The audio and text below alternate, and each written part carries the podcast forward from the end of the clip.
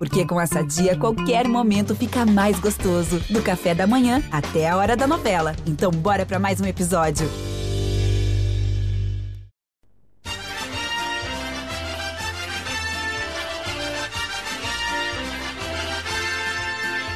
Está no ar mais um GE Juventude e nessa edição a gente conversa e tem um papo exclusivo com o técnico Jair Ventura do Juventude e também conta com a participação do comentarista do Grupo Globo, PC Vasconcelos, tá certo? Vale a pena conferir.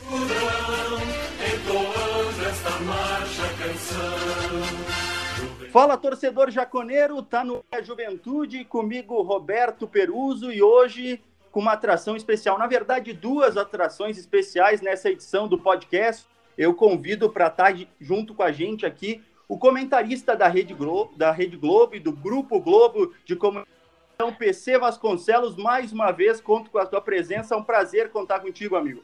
Salve, Roberto, todo e a quem acompanha é, esse podcast sobre o Juventude. Feliz em participar mais uma vez e feliz também em ter a possibilidade de conversar sobre futebol com o Jair Ventura a quem, como disse na última transmissão do jogo uh, do Juventude com o Bahia, considero um dos técnicos mais promissores do futebol brasileiro, de boas ideias, que arege o futebol brasileiro, mas que precisa rasgar a roupa de bombeiro, porque ultimamente está trabalhando mais como bombeiro, o que nem sempre permite mostrar o seu trabalho real.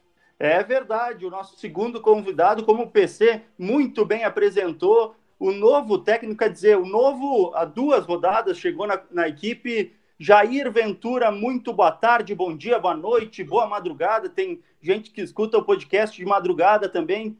Salve, salve, um prazer estar falando contigo. Obrigado, obrigado pelo convite. Obrigado, Roberto, Paulo, obrigado pelas palavras. Fico lisonjeado vindo de você. Vamos lá, vamos falar o que da nossa paixão. A gente fala que futebol é uma paixão nacional, mas na verdade é uma paixão mundial, né? Vamos lá falar do que a gente mais gosta. É verdade, eu já vou começar com uma pergunta e depois eu já passo também para o PC. Como é que está sendo essa? Eu te perguntei em off, a adaptação à cidade, o time, a estrutura do Juventude era como tu esperava ou acabou sendo mais do que esperava a estrutura de direção, de tudo do Juventude até o momento, Jair? Olha, foi uma das coisas que me seduziu a aceitar esse, esse grande desafio, né?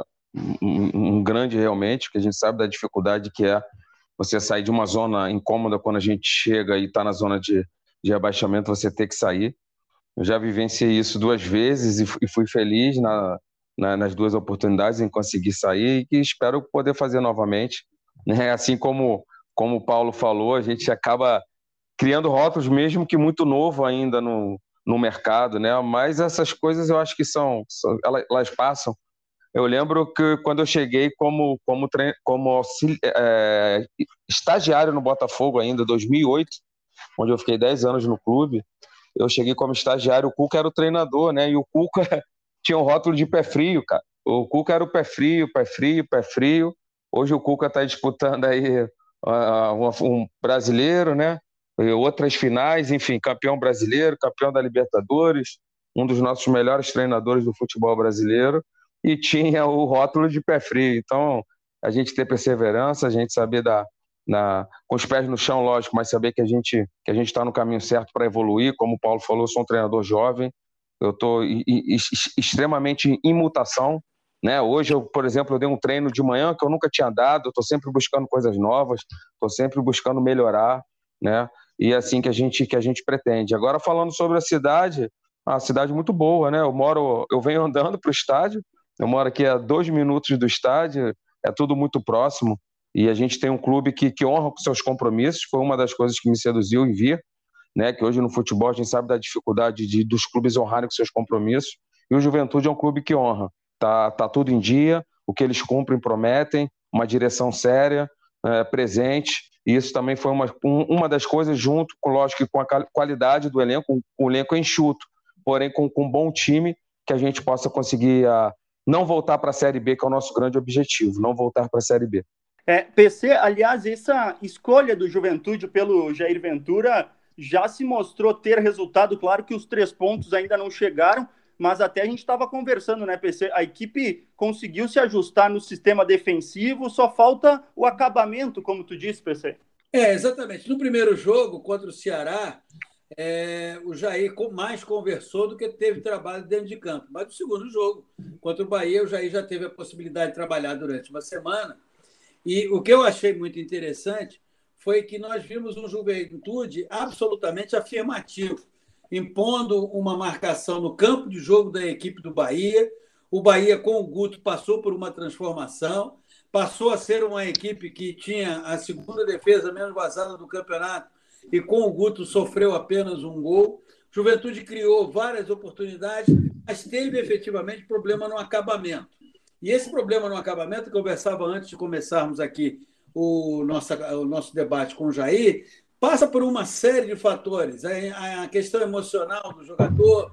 É, exatamente. Passa, PC, por esse, essa questão do, do emocional do Juventude. O Juventude chega numa reta final da competição, estando dentro do, do, do Z4 da competição, e isso é um ponto que durante o campeonato não foi excelente, mas acabou nesse retorno, principalmente da competição, caindo de rendimento e a equipe também acabou tendo uma queda no sistema ofensivo e sofreu muitos gols no sistema defensivo.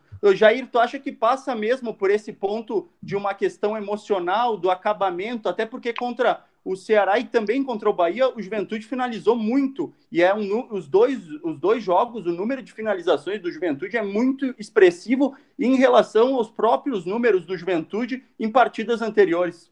É, perfeito. Não só com o Juventude, como, como na competição. A média da Série A em, em partidas por finalização são 15. Hoje a nossa média, desde a nossa chegada, a média é 20, são 22 finalizações, né? Então mostra que a gente está bem acima da média, mas como você muito bem falou, a gente não conseguiu concluir. O que não, o que não resolve o nosso problema. Você ter posse, nossa média de posse é 63, ter uma média de finalização 22 por jogo, mas não vencer, a gente não vai conseguir alcançar o nosso objetivo, que é sair da zona do rebaixamento. Mas a gente vê que a gente está no caminho mais próximo da vitória. A gente vendo uma sequência, né, antes da, antes da nossa chegada, de sofrer gols. Foram cinco jogos consecutivos sofrendo gols. A gente já conseguiu aí estar tá dois jogos sem ser vazado. Agora é ter mais frieza né, no terço final ali, com o capaz de acabamento, como bem o PC fala, para que a gente possa concluir essas inúmeras chances que nós tivemos. Né? Isso passa, sim, por uma situação emocional, passa por jogadores jovens, né? o Sorriso, um menino da base, está disputando a sua primeira Série A, é uma competição diferente, né? Quem já disputou a Série A e a Série B sabe que, que, que, que, o, que o nível é bem diferente, né? São uns adversários muito fortes. Você não tem um. Você olha a tabela e fala assim: ah, não, aqui tem três pontos. Não existe isso, né? Todos os jogos são, são muito difíceis, mas que a gente possa ter um pouco mais de tranquilidade e reverter essas inúmeras chances em gols para a gente conseguir as nossas vitórias. PC, tu estava comentando né, sobre essa questão do acabamento que o Jair falou. Queria até que tu complementasse sobre essa dificuldade que o Juventude está tendo de, eh, de efetivar o domínio dentro da partida, né? É, você tem algumas questões aí que é, no futebol, penso eu, não dá para você analisar as situações isoladamente. Primeiro passo, a equipe está gerando oportunidades. Isso é um passo importante. A equipe não gerava oportunidades. Aí a equipe está esbarrando ainda na sua ansiedade e não está conseguindo transformar essa criação de oportunidades em gol. A partir do momento em que um gol, um gol sequer sai, você emocionalmente cria um outro ambiente entre os jogadores. Mas a geração de oportunidades é o sinal positivo dessa chegada do Jair ao Juventude. Exatamente, esse é um ponto que o Juventude sofria muito durante a competição, principalmente na primeira parte da competição, e que eram do tema que a gente abordava, que era essa falta de criação de jogadas e de criações de chances reais de gol. E o Juventude, com o passar do tempo, foi melhorando. Teve uma sequência de 16 partidas, ainda com o comando do técnico Marquinhos Santos, em que a equipe conseguiu marcar gols, mas, no entanto, sofria muitos gols no sistema uh, defensivo. Né? Esse foi um dos pontos. A mudança com o, a vinda do Jair também fez com que tivesse essa, essa com, se consolidou o sistema defensivo do Juventude. No entanto, Jair, dá para dizer que foi muito mais um trabalho uh, de conversa também, e claro, da sua metodologia, porque se for analisar o, o, os 11 iniciais do Juventude com Marquinhos e contigo, é muito parecido, né? É, é uma coisa que eu, que eu, que eu sempre fiz, de todos os clubes, né? Eu estou no meu sexto clube, todos os clubes que eu passei, de, de não fazer mudanças radicais, sabe? Eu, quando cheguei no, no Corinthians, por exemplo, o nosso primeiro jogo era no Allianz Parque contra o Palmeiras. E o Corinthians tinha perdido um jogo, acho que foi contra o Ceará, de 3 a 0 eu, eu cheguei numa quinta, onde eu fechei com o Corinthians, conversei, jantei com o Andrés, a gente fechou. Sexta-feira o time estava chegando da, da, de, da, do jogo contra o Ceará, praticamente não treinou. Sábado uma bola parada e domingo a minha estreia no Allianz. Eu mantive a mesma equipe da derrota do, do, do Ceará, sabe? Eu acho pouco inteligente você chegar e fazer mudanças radicais. Eu acho que tem que ser uma maneira gradativa para você não é, não ter essa mudança drástica e, e, e, ferir demais né, o, que, o que vinha, ser fe, vinha sendo feito, né, que todos os trabalhos, por mais que o resultado não aconteça, eu acredito que todos os treinadores deixam o seu legado, né, e a gente, a gente tem que saber explorar isso, e aqui não foi diferente. E sim, no primeiro momento, mais conversa, mais vídeo, né, eu gosto de trabalhar muito com vídeo, principalmente quando começar essa, essa loucura que é jogar quarta e domingo, que a minha última semana cheia que eu tenho para trabalhar vai ser até o jogo do Inter. Depois do jogo do Inter até o dia 9 de dezembro, eu não tenho mais semana para trabalhar. Então é só recuperar vídeo e jogar. Né? Então, assim, você tem que fazer os ajustes, é, trocar o pneu com o carro andando, né? Que eu uso essa analogia. Você tem que testar jogadores, por exemplo, o Pacheco não tinha entrado, já entrou nesse jogo. A gente tem que testar, conhecer jogadores e em meia competição, em meio jogos, né? Porque treino é treino e jogo é jogo, essa velha máxima eu, eu acredito bastante. É, em PC, e outra situação sobre essa questão da dificuldade de acabamento, o Juventude é um time que sofreu duas baixas no sistema ofensivo durante o Campeonato Brasileiro. Primeiro o Peixoto, agora o Paulinho. O quanto esses jogadores também fazem falta nesse momento decisivo, né, PC? É, se você quiser saber da importância do Peixoto, é o fato que ele ainda é, no Campeonato Brasileiro, o artilheiro do Juventude. Paulinho Boia é, é um jogador altamente promissor, e seria muito interessante se ele tivesse continuado no Juventude, porque o Jair tem uma questão que eu, eu valorizo muito, que é trabalhar o jogador individualmente. E eu vou exemplificar isso. O jogador, às vezes, ele precisa ter determinados é, movimentos ajustados. E quem pode melhorar, quem melhora jogador é técnico. O jogador não vai se melhorar sozinho. É, um, dos melhores, um dos melhores momentos dessa carreira que o Jair tem, que será longa como técnico, ele teve no Botafogo. E aí eu vou te citar um jogador que ali ele simplesmente decolou e chegou até a seleção brasileira, Camilo. O que, que acontece? Você trabalha o jogador individualmente. Paulinho Boy ele poderia trabalhar se ficasse com ele, mas em contrapartida, ele tem jogadores que atuam abertos, como ele, o sorriso que ele citou, e o Fernando Pacheco, que muita gente não lembra, desembarcou no Fluminense, foi seleção peruana olímpica, um jogador que tinha tem aquela vocação do drible, é que muitas vezes ele se divorciava do que o jogo estava pedindo. Mas estimulado e bem trabalhado nessa reta de chegada, são dois jogadores que atuam abertos e podem ser muito úteis para o Juventude. O Juventude, dentro desses jogadores, o, o, o Pacheco voltou a atuar, tem, tem outras questões de jogadores que estavam no time titular, Jair, que em manifestações depois da tua chegada, diz que uh, a confiança, a tua confiança nos jogadores foi um dos pontos marcantes dessa tua chegada. É, importante, né? Você, como, como o PC falou, eu sou um cara que, que, que gosta de trabalhar muito o campo, mas também o, o pessoal. Lógico, sem ser invasivo, né? Mas eu gosto de conversar, conhecer os atletas com quem eu estou trabalhando. E, e, a gente tem que conhecer o ser humano, né? Não só o, não só o profissional. E eu sou esse cara, eu sou o cara que, que converso, que chamo, que, que, que tento orientar. É, acho que é, é, uma. A gente tem, né? A gente fala da vida do treinador, que é, o, que é o verdadeiro carrasco quando as coisas não acontecem, mas tem as coisas boas, né? E a gente. Isso é uma coisa que eu mergulho dos clubes que eu passei, a gente tem lançado jovens, né? O PC falou muito bem lá do Botafogo, eu, a gente disputou uma Libertadores, eu tinha o Matheus Fernandes, como titular com 17 anos, que foi vendido para o Real Madrid. A gente lançou o Marcelo Benevenuto, que é um dos grandes zagueiros hoje, Igor Rabelo. Enfim, a gente vai para o Santos, a gente. O Yuri, Yuri Alberto foi o jogador mais jovem a fazer um gol com a gente no Santos, na, numa Libertadores. O Rodrigo foi titular no Santos com 16 anos. A gente foi para o esporte, a gente lançou o Gustavo, que hoje está recebendo propostas de várias, equipes da Europa também, o Juba, o Everton, os, os laterais, enfim. Eu gosto sempre de, de olhar primeiro para a base, para o clube, antes de olhar para fora, sabe? Tem muitos treinadores, eu respeito, que já chegam pedindo cinco, seis contratações. Eu sou aquele cara que gosta de olhar primeiro para dentro antes de pedir contratações, né? Antes de olhar para fora. E você explorar o que você tem dentro do seu elenco. Lógico que isso, por vezes, vai requerer, vai requerer alguma perda de pontos, porque você não sabe como é que vai ser a resposta.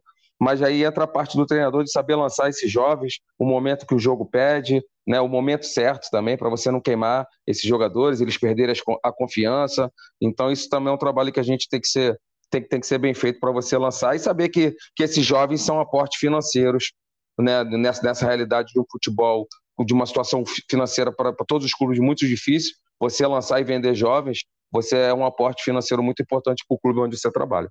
Jair, dentro dessa questão, sempre foi muito comentado, o Juventude sempre foi identificado no cenário nacional como um time formador de atletas, formador de jogadores.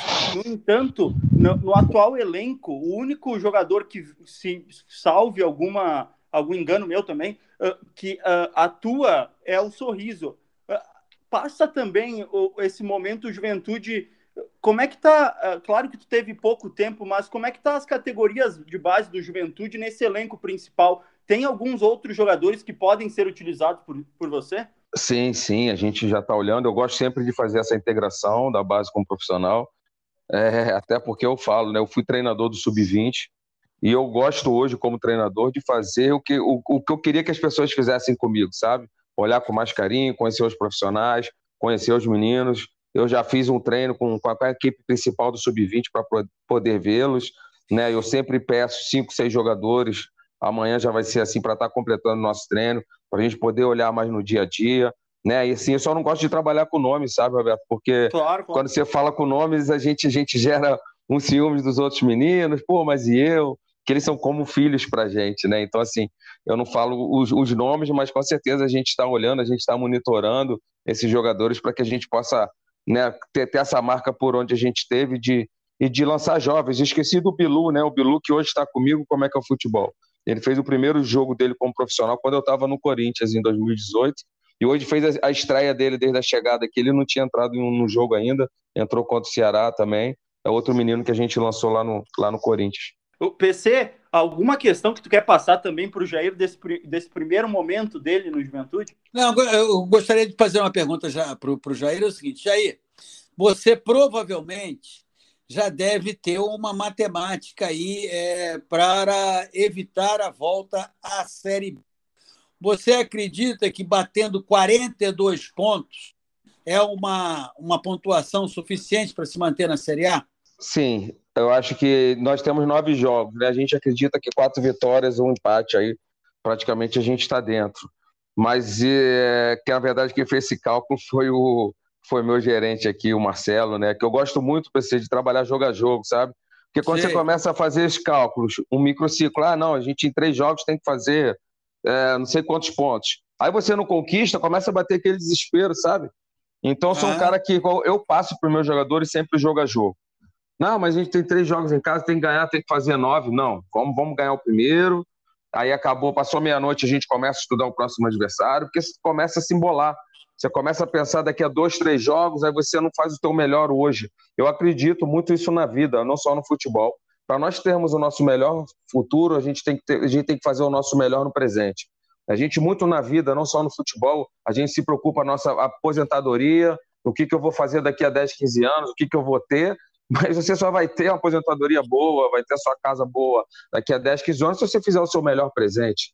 Né? Nós, temos que, nós temos essa mania, como, como, como seres humanos, de pensar sempre no futuro e deixar um pouquinho o presente, não viver o hoje. Eu sou um cara que vive intensamente o hoje, por isso o ano sabático que eu tirei para curtir minha filha em 2019, porque quando eu estou no trabalho eu vivo mil, mil por cento clube, mil por cento hoje, para fazer o melhor por, por todas as instituições onde eu passo. É, esse o, o Jair falando sobre essa questão do juventude, pensar jogo a jogo na, na coletiva de imprensa após a partida contra o Bahia, Marcelo Barbarotti, o, o, diretor executivo de futebol do Juventude, falou sobre esse cálculo de 42, 43 pontos, mas é claro que o Juventude tem que focar o, o seu trabalho nas próximas partidas. Agora, Roberto, Oi. Não, eu queria só fazer uma observação que muitas vezes é, se critica dirigente por é, troca de treinador.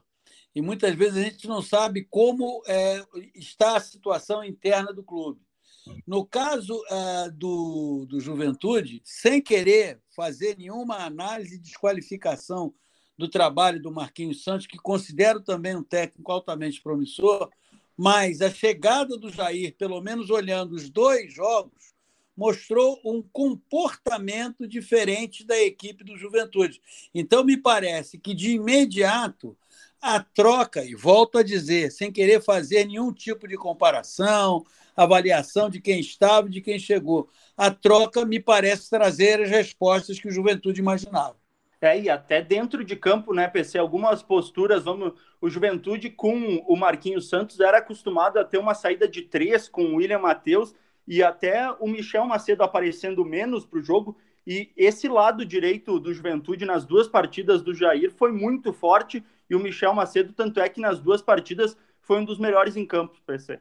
E o Juventude, aliás, isso eu gostaria também de perguntar ao Jair. Jair, é, numa seleção minha seleção do campeonato, é, o Guilherme Castilho é um forte candidato a uma das vagas no meio de campo. E eu sei que você tem muito apreço por jogadores de meio de campo. Como é que você vê esse esse jogador e, e como ele está, é, como você o percebe nesse processo de transformação que você está realizando no Juventude, que corre contra o tempo, é, mas me parece ser ele alguém que pode ser muito útil. É esse, é esse médio moderno, né, PC, que a gente fala, o cara da infiltração, é o cara da bola parada, é, é o, eu, eu, posso fazer propaganda porque a janela está fechada, né? Mas se bem que a gente perdeu, a gente perdeu o Boia com a janela fechada mesmo, né? Eles, os caras levaram ele querendo por uma adaptação, né? Para ele ir para o frio, enfim. Mas vamos lá. Espero não perder mais nenhum jogador, né? Que vai ficando cada vez mais difícil quando acontece essas perdas. Mas ele é esse jogador moderno. E outra coisa que chama atenção, os, os relatórios da parte física, ele é sempre o melhor. Ele é o que mais percorre, percorre, ele é o que tem maior número de ações de alta intensidade, ou seja, além de ter qualidade técnica, é um, é um, é um, um, um jogador extremamente físico também. Né? Então, esse cara moderno, inclusive já já, já, já tiveram clubes que me ligaram para perguntar dele. Falei, calma, gente, o jogador é nosso ainda. Tem que esperar acabar o campeonato e muito bem observado pelo PC. É um dos, é um dos destaques nossos e com certeza um, de, um dos destaques da competição também. E Jair, ele tem uma fama antes de tu chegar, mesmo que alguns uh, o Barbarotti falou até em uma entrevista coletiva que tinha que pedir para ele parar de treinar, que é um jogador que tem uma postura até no aquecimento antes da partida, uh, no, nos dois últimos jogos, ele é o primeiro a puxar a fila, ele é o, a intensidade dele até antes do jogo é muito grande, né? Muito, muito. É um jogador extremamente atlético, né? Os números dele chamam muita atenção, que ele está sempre o primeiro. E não é só nos jogos, né? Aquela coisa de se poupar nos treinos para fazer grande, grandes jogos, não. Ele é muito, ele vai muito bem nos treinos e também nos jogos ele é sempre o líder líder em número de distância percorrida e também de ações de alta intensidade. Então, esse cara que o futebol moderno pede. Não estou falando se é melhor que é pior do que o futebol, nós somos saudosistas, né? todos nós sabemos, mas é um futebol moderno, né? um futebol que você tem que conciliar, aliar, né? conectar essa parte, essa parte física com a parte técnica, que esse jogador tem muito isso, as, as duas situações. PC já projetando a partida contra o Internacional. Claro que o Inter ainda tem o clássico Grenal, que é todo um enredo. É, um joguinho que não vale muito, né, Roberto? É, não vale, não, né? O, o, o Internacional até poupou para daqui a pouco botar a última. fechar o caixão do Grêmio, será, PC? Olha, é claro, é claro que a rivalidade não tem jeito.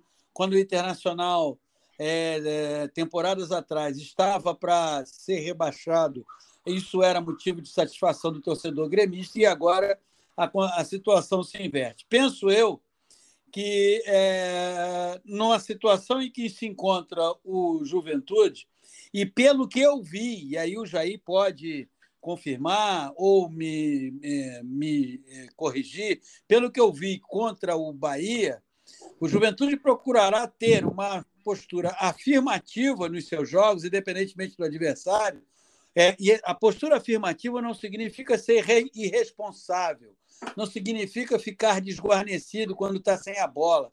Muita gente confunde as coisas no futebol. Acha que quando você quer ter uma postura afirmativa de jogo no campo do adversário, você está se expondo. Não.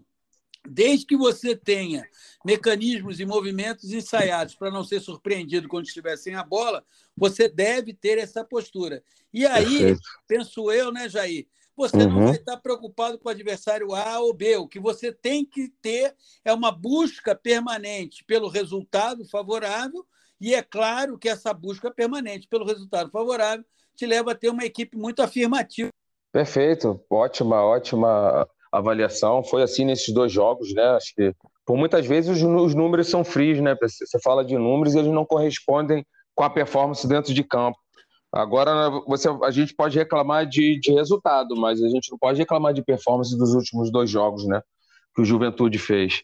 Principalmente o jogo contra o Ceará, né? E esse jogo do Bahia também, o Bahia não deu um chute a gol, o meu goleiro não fez uma defesa.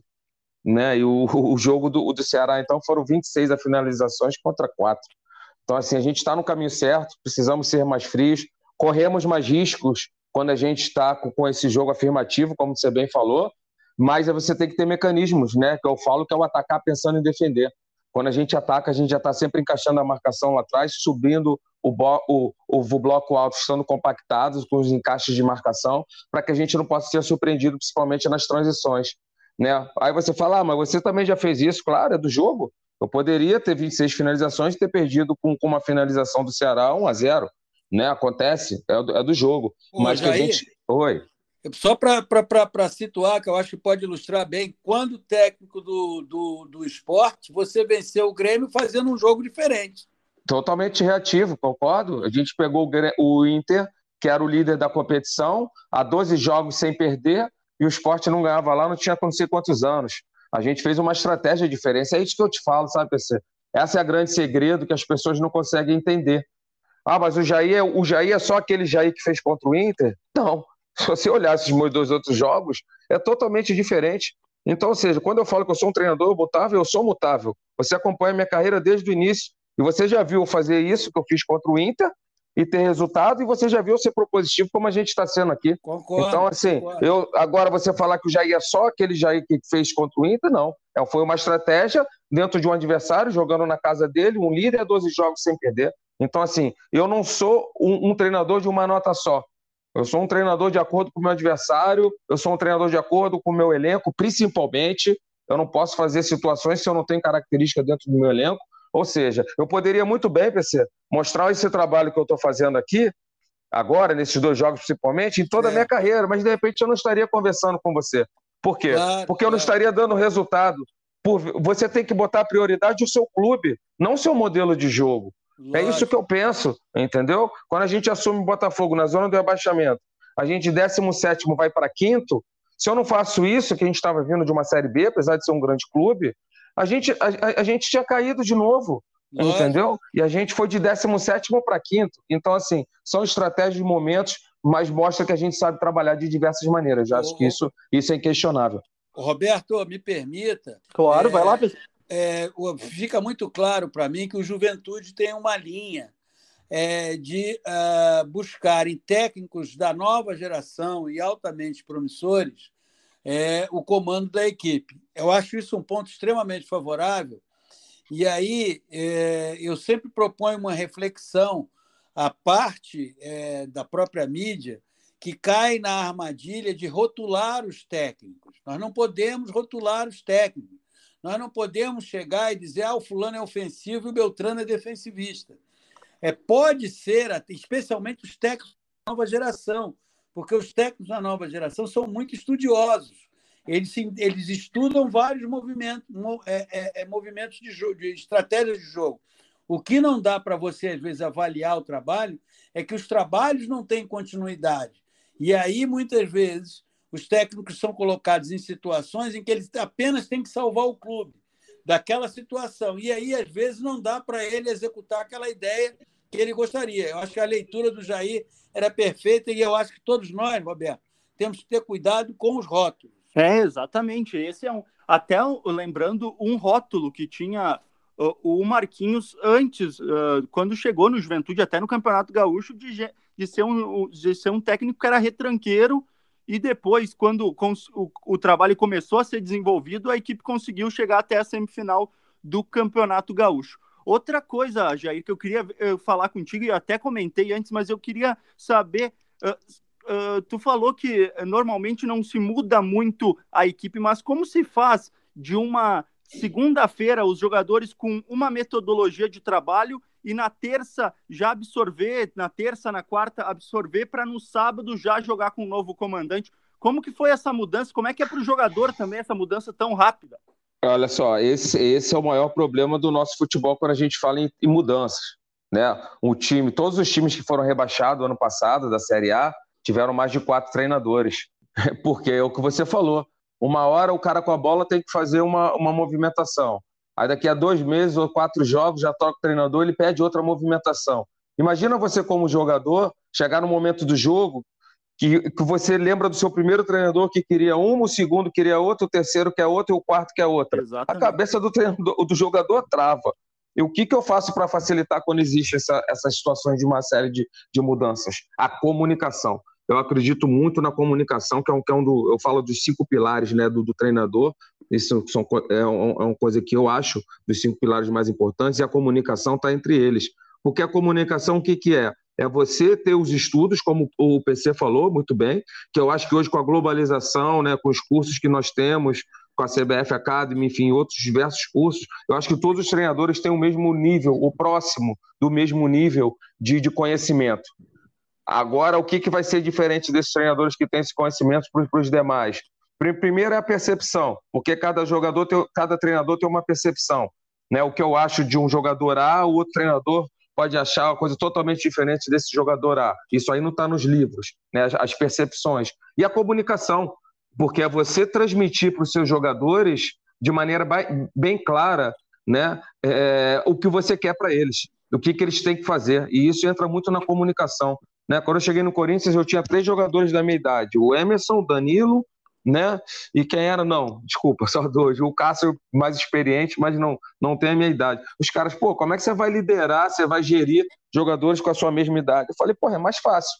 Eu sei o que eles pensam, eles sabem o que eu penso, a gente tem a mesma idade, a gente está muito próximo, então facilita na comunicação. Né? Nós, como treinadores, a gente tem esse, esse poder e temos que poder persuadir os jogadores dentro da sua ideia, seja ela boa ou ruim. Se os caras não comprarem a sua ideia, o vestiário não estiver com você, as coisas não acontecem. Porque eles não vão fazer uma coisa dentro de campo se eles não acreditarem que aquilo pode funcionar. Então a comunicação é muito importante e essa aceitação do grupo do Juventude comigo muito rápido ajudou nessa, nesse, nesse desempenho, não ainda o resultado, mas sim no desempenho que, que a gente já demonstrou nesses dois jogos. PC, essa questão que o, que o Jair estava falando é fundamental e no cenário brasileiro, principalmente, tem muitas vezes que a gente pode ver que uh, o, o, grupo de jogadores não abraça o treinador e daí em, em, um ou dois meses o treinador já se foi também, né? Uma das receitas que mostra a queda de, de clube é passa por esse rodízio de técnico. Nós temos hoje, matematicamente, só à espera da oficialização matemática, uma equipe rebaixada na Série A do futebol brasileiro, que é a Chapecoense. Pois bem, é a mesma Chapecoense que fez uma Série B ao lado do América Mineiro impecável, mas que aí teve o Humberto Lousa, o Moza, o Jair passou por lá, foi para o Pintado e agora está com um interino. São cinco técnicos. Não vai dar certo. Por quê? Porque é um técnico. Vou, vou citar, vou pegar uma pequena situação do futebol. Bola, escanteio, tá? Escanteio, é simples. Mas tem um técnico que acha que a marcação no escanteio, o fulano tem que ficar no primeiro pau, o atacante pega o jogador que vem do o zagueiro, tem um outro técnico e aí você não tem jogador absorvendo isso. Quando o Jair fala da questão da comunicação, ele sabe muito bem que o jogador, por natureza, ele é um desconfiado. O jogador desconfia o tempo inteiro, até porque nem sempre as relações e aí é, com dirigentes são pautadas pela honestidade, pela franqueza. Então, o teu discurso tem que ser um discurso onde ele veja que você é um parceiro dele, que você está propondo coisas que são possíveis de serem executadas. Muitos técnicos, às vezes, cometem o erro de propor coisas que não são possíveis de serem executadas por aquele jogador ou por aquele grupo. Essa relação é tão importante quanto a definição de uma estratégia e quanto uh, o que o time vai fazer em campo. Agora, time nenhum, time nenhum funciona se ele não acreditar no que o técnico diz, Roberto. Posso fazer um adendo, Roberto? Só claro, fazer um adendo bem bacana que bate muito do que o PC falou, cara. Eu sou um cara que eu acredito muito que o treinador ele tem a palavra final, beleza? Mas por muitas vezes eu tomo decisões colegiadas com meus atletas. Deixa eu te dar um exemplo. Eu, eu vinha de, de 10 anos de Botafogo e o, o Santos paga minha multa, eu vou para o Santos em 2018, né? Quando eu chego lá no, no, no, no na pré-temporada e começamos a implementar a bola parada, porque o PC falou, por isso que eu queria fazer esse, esse adendo aqui. E aí eu, eu gosto de marcação mista, né? Eu faço um, um jogadores na linha e marco com dois os principais eh, zagueiros deles ou atacantes. E aí eu tô fazendo, era a véspera da nossa estreia contra o Linense, né, onde eu perdi o Bruno Henrique com seis minutos da minha estreia. A gente ganhou 3 a 0 mas eu perdi o Bruno, né, foi uma perda significativa. E eu tô vendo os jogadores meio incomodados assim, sabe? Falei, não tem alguma coisa que não tá legal. Uma bola parada. Aí eu parei uma pausa para água, os líderes me chamaram, meio sem graça, aquela coisa que o, aquela coisa que o PC falou. E eu falei, fala, o que está acontecendo? Ele, pô, professor, a gente está sem graça, mas a gente queria fazer falar uma coisa com você. O David Braz, enfim, o Bruno, né, que ainda estava, que era pré-temporada, o Vitor falou assim, pô, a gente queria te, te, te, propor uma coisa. Eu falei, pode falar, cara, estão com vergonha, fala. Ele, não, porque a gente marcava é, individual o ano passado e a gente só sofreu dois gols de escanteio o ano todo, em 2017. O que, que você acha? O que, que eu acho? Não, já está resolvido, porra. Sabe, eu não vou mostrar comando. Quem manda nessa, nessa pi sou eu, e não, vai ser do jeito que eu quero, vai ser do jeito que for melhor pra gente. Tomamos uma, uma, uma, uma decisão colegiada e passamos a marcar individual, que eu nunca tinha feito, mas que meus jogadores estavam confortáveis em fazer. Então, acho que vai muito dentro disso que o PC falou. Você tem essa flexibilidade também e, por vezes, colegiar decisões, que é muito importante. É, esse ponto aí uh, que, que muitas vezes muitos treinadores uh, acabam uh, criando uma autoridade ma maior, acabam ficando meio distante do elenco e às vezes é preciso ter esse diálogo com o elenco. Eu queria já ir já encaminhando para o final ver outra questão que é uma questão que a torcida do Juventude há muito tempo se questiona. No meio do campeonato, o Juventude, junto com a direção capitaneada pelo Marcelo Barbarotti, uh, anunciou duas contratações que eram tidas como duas contratações que mudariam o patamar da equipe. Uma, o Quinteiro, que oscila momentos de titular e, e momentos de, no banco de reservas, e a outra é do Nico Castilho. Como é que está a situação desse atleta? Se é um jogador que tu espera ainda contar? Olha, quando eu cheguei, né, o Nico o, o, o Nico estava tava no DM ainda, não estava treinando, né? Então, assim, mas assim, é, é, as contratações, com certeza, todos os clubes fazem, né, da melhor maneira, pensando principalmente os executivos e os treinadores que estão no momento, já já passei por isso, e por muitas vezes a coisa não acontece, né? O, o Santos, eu lembro que o, o, o São Paulo pediu a contratação do Cueva, que foi a contratação mais cara da história do Santos, e ele não jogou. Né? São, coisa, são coisas que acontecem, né? não, não é no Juventude, são, são em, em todos os clubes. A gente tem essa coisa da, da resposta imediata. O PC, pela, pela experiência, né, ele vai falar aí inúmeros jogadores que chegaram e não jogaram no primeiro momento e depois se tornaram ídolos dentro dos seus clubes. Jogadores que não renderam em um clube foram para o outro clube e viraram ídolos. Né? Então, são muitas coisas que envolvem. Né? Tem adaptação, jogadores que vieram de outro, de outro mercado, né? principalmente o Nico, primeira passagem no, no, aqui, aqui no Brasil, diferente do Quinteiro, que já fala português, né? É um cara que, que, já é um brasileiro praticamente. É, eu tive outros gringos, o João Carlos foi meu capitão, né, daqueles um ano e meio que eu fiquei como treinador profissional no Botafogo, me ajudou bastante. Então, e, e já tive outros jogadores que também que sofreram com a adaptação. O Arevalo Rios, quando eu era auxiliar ainda do Botafogo, era o, era, o, era o titular da seleção uruguaia, não conseguiu se adaptar ao futebol brasileiro no Botafogo na época, não conseguiu jogar, pediu para ir embora. Enfim, é difícil essa adaptação sabe? De cultura, de calendário, de, de treinos, de intensidade, de viagens. Não é para qualquer um esse nosso futebol aqui, não. E ainda mais, uh, né, PC, porque a contratação do Nico, por exemplo, né, citando, é um jogador que ficou muito tempo parado também, né, PC? E você tem que levar isso em consideração. A gente, o, o futebol, ele não é, é, por mais que os números sejam muito importantes, mas o futebol ele não é uma ciência exata. Primeiro, que você não pode desconsiderar que o futebol é feito por gente. É, e aí tem uma série de fatores que contribuem para que esse jogador possa ir bem, possa ir mal.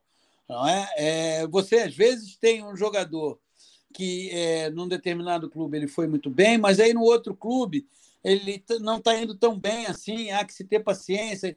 Futebol, cada vez mais, cada vez mais, com a qualificação das comissão, comissões técnicas e principalmente com os técnicos, futebol exige conversa.